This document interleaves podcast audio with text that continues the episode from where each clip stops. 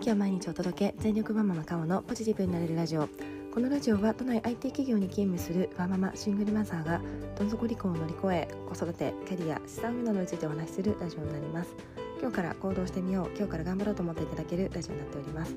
はい、えー、おはようございます、えー、今木曜日の朝になっております。えー、昨日お伝えしましたが私今本を書いておりまして、えー、いろいろですね隙間時間を使ったりとか朝の時間を使ったりとかいろいろやっております。やっぱり時間が取れないですね、えー、やっぱり1日1時間も取れないので、えー、いかにですねこううまく隙間時間を取ったりとか、えー、音声入力とかを駆使しながらやらなきゃいけないなと思っております。ぜひですねあの昨日いろいろコメントいただいた皆さんもおりまして、えー、本当にありがとうございます。頑張りたいと思いますので私ですねこれ挫折しないように、えー、公開しております。えー、ひっそりと書いて、えー、出そうと思っていたんですが多分ですね挫折しちゃうと思うんですよね。なので、えー、皆さんが応援してくださればきっと挫折せずに春に出せると思いますのでぜひ応援いただけると嬉しいです。えー、コメントとか、え、ツイートとかリツイートとかいいねとかしていただけると私すごく励みになりますのでどうぞよろしくお願いいたします。はい、えー、で今日なんですけれども今日はですね仕事ができる人とできない人の違いってこれなんじゃないかと思ったことがありましたのでそんなお話をしたいと思っております。それではよろしくお願いいたします。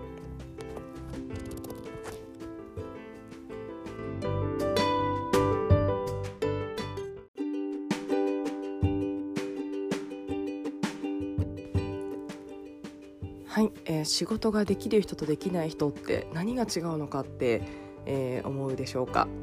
えー、まあ、いろいろあると思うんですけれども、えちょっとですね私が、え起こった出来事についてまずお話しさせていただきたいと思います。先日ですねちょっといろんな用事が重なりまして、え区役所に私行ってまいりました、え区役所ですね久しぶりに行ったんですがうんイライラした。と思ってしまいました、えー、まずですねあちょっとこの話とは違いますがハンコが本当に腹が立ちまして もうしょうがないんですけども、え一つですねいろんな用事の一個にえー、忘れてたんだけど行ったら思い出したみたいな用事がありましてちょっとそれ済ませちゃおうと思っていたところですね。ハンコがいりますって言われまして普段ハンコって持ってないよねと思います。えー、シャチハタだけたまたま持ってまして「シャチハタじゃダメですか?」って聞いたらダメと言われて「えじゃああのよく親指とかに、えー、インクつけて押すあれはダメですか?」というとダメと言われ「じゃあサインじゃダメですか?」ダメと言われなんでダメなんだろう？と思いました。えー、っと了承してるし本人だって分かってるしこの書類にえー、了承しているのになんでわざわざあのハンコという形かつシャチハタじゃダメっていうのが本当に理解できないと思いましてまあ、ただですねそこでその受付してくださった方に文句言ったところで変わらないものだと思いますので、えーまあ、本当にちょっとあれは反省ですがちょっとだけ不機嫌そうな顔で帰ってしまいました。本当にごめんなさいお姉さん。あの しょうがないのであのお姉さんは悪くないんですけれどもさすがにですねちょっとイラッとしてしまったので、まあ、それはイライラしたなということがありました、えー、かつえー、大人ですね。そのまま冷静に、まあ、忘れた私が悪いしと思いつつですね、えー、そういった反応すればよかったんですがあまりにもこう理にかなってないというか目的に沿ってないというかそこにちょっと苛立ちを覚えてしまいました。結局ですね書類を了承したことの、えー、 agree が取れてるかどうかだと思うんですよねハンコってそれに私は了承したよっていう意思表示だと思うんですけどもそれがハンコであるべきなのかっていうところに未だに、えー、理解ができない状態ですでですねさらにあの最近ですねその行政関連の手続きが印鑑がなくなるというような、えー、ことを行うっていうようなですねことをあのニュースで本当に昨日とかに見ましたのでぜひお願いしたいっていうのを本当に思っております。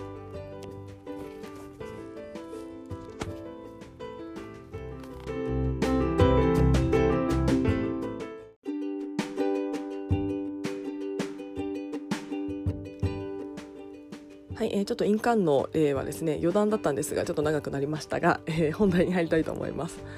えー、私はですねちょっと今、えーと、所用で、えーと、子どもの所用でですね、えー、広めのグラウンド、えー、サッカーができるような広めのグラウンドをちょっと探さないといけないというような、えーと、ミッションが、えー、あります。えー、でそれを探すためにですねちょっと,、えーと、そういったグラウンドって区が管理してるかなと思いまして区役所に行ってきました。で、えー、その区のですね、あのー、グランドとかを取りまとめていそうな部署部門に、えー、行きましてそこでですね、えー、対応してくださった方に、えー、サッカーができるようなグラウンドを借りたいんですがありますか？というような形で質問を投げかけました。そうすると、えっと、こことこことここがあると思います。でも結構予約いっぱいなんです。で、えー、ここを取りたいんだったら、まあ、この冊子見て、えー、予約してね、まあ、大体あの毎月何日ぐらいに電話で取れますみたいなご説明をいただきました。で結構ですねあのなかったら他の区とかも結構区外の人借りれたりするから行ってみたらどうですかというような形で、えー、言われました。でなるほどと思いましてで結構そこでですね話が終わったんですよね。でその対応してくださった方からするともうおしまいみたいな雰囲気を醸し出されました。えただですね私事前情報で小学校とか中学校とかのグラウンドも、えー、何らかすれば借りれるみたいな情報を、えー、持っていました、え、なので若干話が終わった風だったんですけれども「あすいません。あの小学校とか借りれるってちょっと聞いたんですけれどもそれってできるんですか?」と聞いたところ「はいできます」と言われました。ほうほうと。思いまして、えー、あ分かりました。じゃあどうやって借りれるんでしょうか？と聞いたところ、えー、こう何々っていう、えー、会議が、えー、あるのでそれに出てくださいと言われました。いやあ分かりました。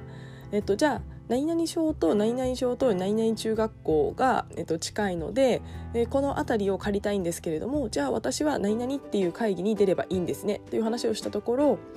えー、あちょっと待ってくださいということで、えー、そのなんか会議があるらしくてでその会議の概要みたいなことを調べたところあでもその小学校と中学校は何々会議だとやってないみたいですねと言われました。で私ですね、えっと、結構このやり取りであのー、すごくイライラしたんですよね。すごくなんかこうえ？って思いながら会話をしておりました。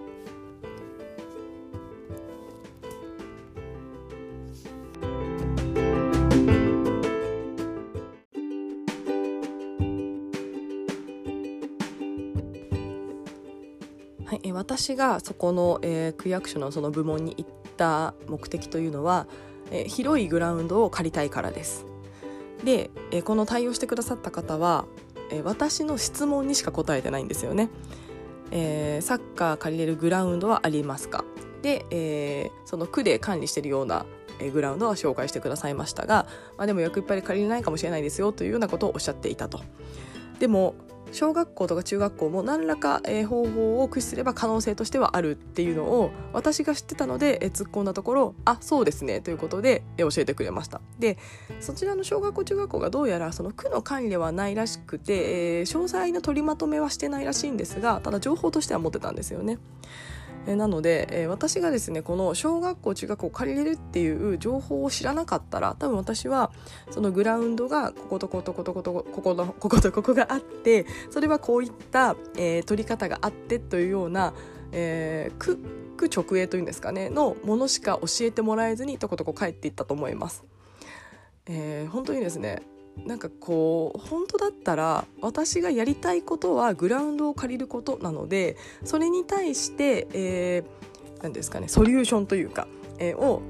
可能性があるものを全て教えてくれるものなんじゃないかなともしかしたら求めすぎなのかもしれないんですが私は、えー、そのやり取りで思っていますこっちが質問したことしか返ってこないんですよね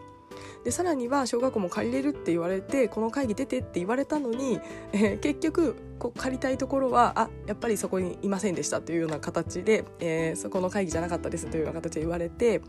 結局ですねあのちゃんと借りれるかどうかの明確な情報が私が細かく質問しないと出てこなかったんですね。えー、なので本当にですねこの時に私が感じたのは私のやりたいっていうこう目的を全くこの人考えてないんだなということを思っていました。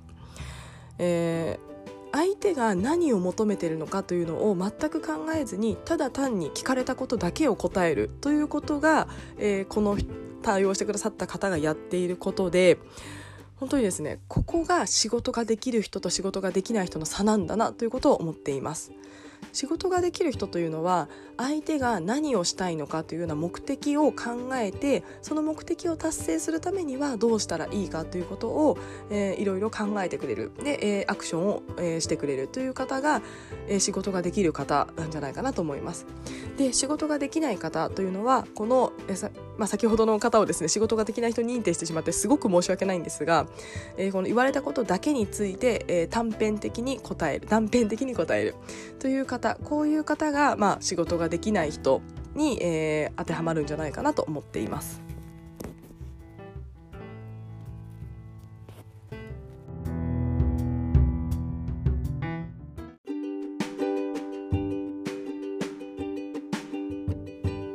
はい、えー、これですね一番最初のお話をした印鑑の話も、えー、ハンコの話も、えー、共通する共通すると思っています。ハンコを押すものということ形で、まあ、オペレーションが組まれてしまっているのでそこに対して印鑑の目的って何っていうのをおそらくですね考えられずに今まで日本って進んできたんだろうなと思います。もちろんですねあの印鑑が何であるのかとかそういった背景や目的を私がちゃんと知っていないので、まあ、ちょっとですねあの非効率だっていうところを着目してお話をしてしまっていますが、まあ、ちゃんと調べたらですね印鑑である目的って何かあるのかもしれません。ただですねこの世の中の利便性とかいろんなものを考えたら、えーまあ、何を目的に置くかですよね。えー、印鑑という何らかの目的を達成するために、えー、印鑑を使い続けるのか、えー、利便性や効率化、えー、それこそ足が、えー、足腰が悪いおじいちゃんおばあちゃんが何か手続きをする時にもまたああやって突っ返されたらですねまた行かなきゃいけないんですよね私もまた行かなきゃいけなくってえー、区役所空いてる時間にわざわざ仕事を調整していかなければいけないってなんて非生産性な非効率的なんだ非生産的なことなんだということをすごく思っています。そういったですね何らかよくわからないものを、えー、ずっとやっていることでいろんな人の、えー、非効率を生んでるんですよね。まあ、なのでですねそういった目的は何かっていうのを考えていないとああいった非効率なことが、えー、まかり取ってしまうんじゃないかなと思っています。あ、もうですね区役所の方はもうしょうがないと思いますあのそういったオペレーションが組まれていて多分それに逸脱したことをすると多分ですねその区内というかあの社内というか、えー、部内で、えー、怒られてしまうと思うんですよねなので、えー、そのオペレーションを、えーと、やっている方が悪いというわけではなくてそのオペレーションを、まあ、組んだ人というか、えー、そこの抜本的な改革をしないと、まあ、このハンコ問題っていうのは解決しないなと思っています。でですね私この、えー、相手が何を求めているかという考える力と言われたことだけをやる力っていうところ、まあ、これが仕事ができる人とできない人の違いだなと思っているんですが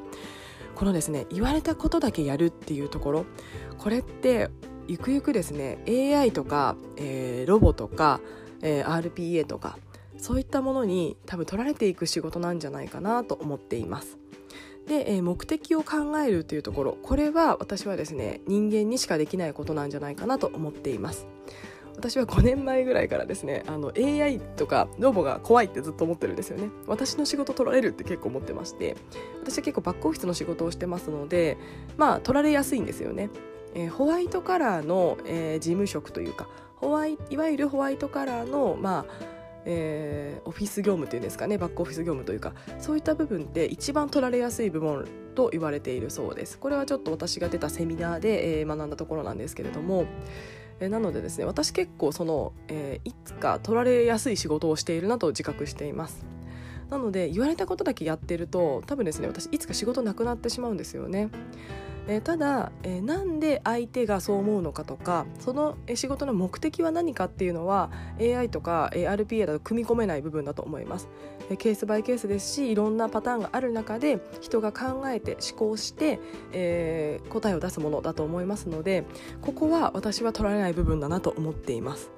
なのでですねこの言われたことだけやっていればいいというような思考を捨ててえ目的は何かこれは何のためにやっているのかということを考えるというのが私はこれが仕事ができるという条件えになるかと思いますしゆくゆくの時代でですねこれからの時代に、えー、取られないスキル取られないような仕事の仕方だなと思っています。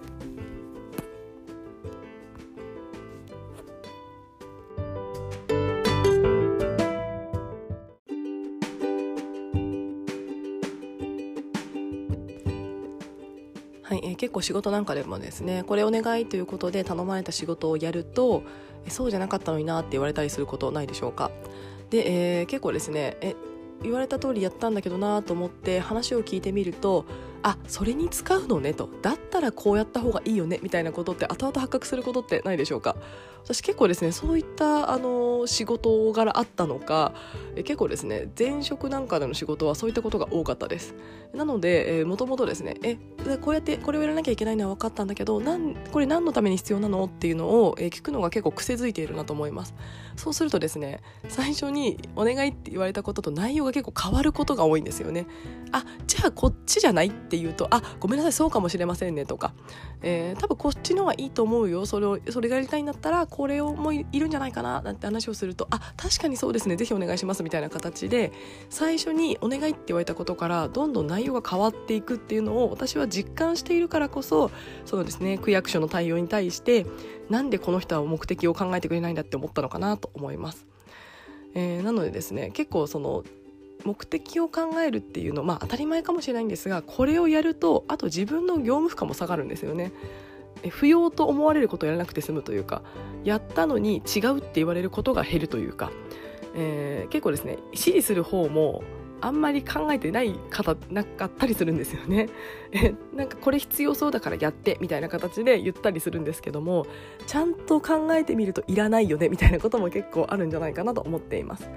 なのなのでですねこの目的を考えるっていうのは仕事ができるできないの境目かと思いますし自分自身の業務負荷を下げる、えー、無駄な仕事をしないっていうような、えー、守るための、えー、スキルかなとも思いますのでぜひですね、えー、当たり前のことかもしれないんですが改めて、えー、感じたことですので今日はお伝えをさせていただきました。